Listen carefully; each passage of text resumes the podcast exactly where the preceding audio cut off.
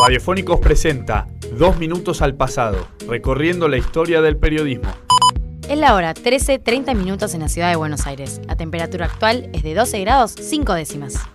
Protestan por limitaciones a la prensa en Venezuela.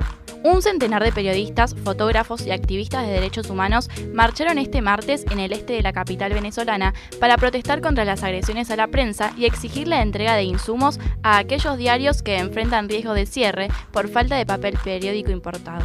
En Venezuela se han reportado durante este año al menos 53 casos de violaciones a la libertad de expresión y agresiones a la prensa, según registros de la organización no gubernamental Espacio Público, que se dedica a la protección de los derechos de los periodistas y la defensa de la libertad de expresión. Durante sus tres años de gobierno, el mandatario venezolano Nicolás Maduro ha mantenido, al igual que su antecesor, el fallecido presidente Hugo Chávez, tirantes relaciones con la mayoría de los medios locales, a los que ha acusado de ocultar las obras positivas de su gobierno y de promover planes desestabilizadores en el país.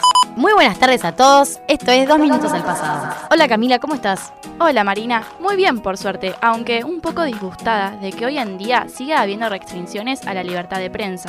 Sí, y recordemos que este debate por la prensa libre o la prensa militante se remonta al periodo de entreguerras. Ya la premisa de Mussolini era que un periodista era un soldado de la causa.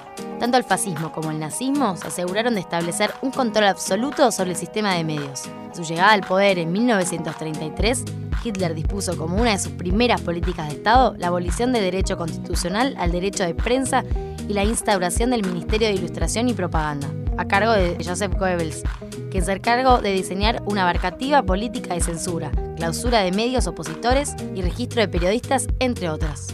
Por otro lado, en Gran Bretaña, Francia, Rusia y Estados Unidos, la prensa disputaba su derecho a la libre información con los gobiernos y lograba una moderada cuota de independencia.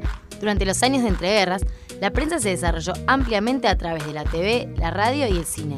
Si bien muchos medios se desarrollaban en función de los valores republicanos, esto sería bregando por la libertad de información de los ciudadanos, también se fueron conjugando un numeroso grupo de editoriales partidarias que representaban todo el espectro del arco político. Trató de un periodo de reconstrucción y politización.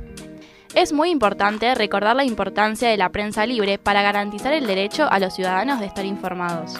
Eso es muy cierto. Se nos acabó el tiempo por hoy. Nos vemos en el próximo Dos Minutos al Pasado. Dos Minutos al Pasado, recorriendo la historia del periodismo.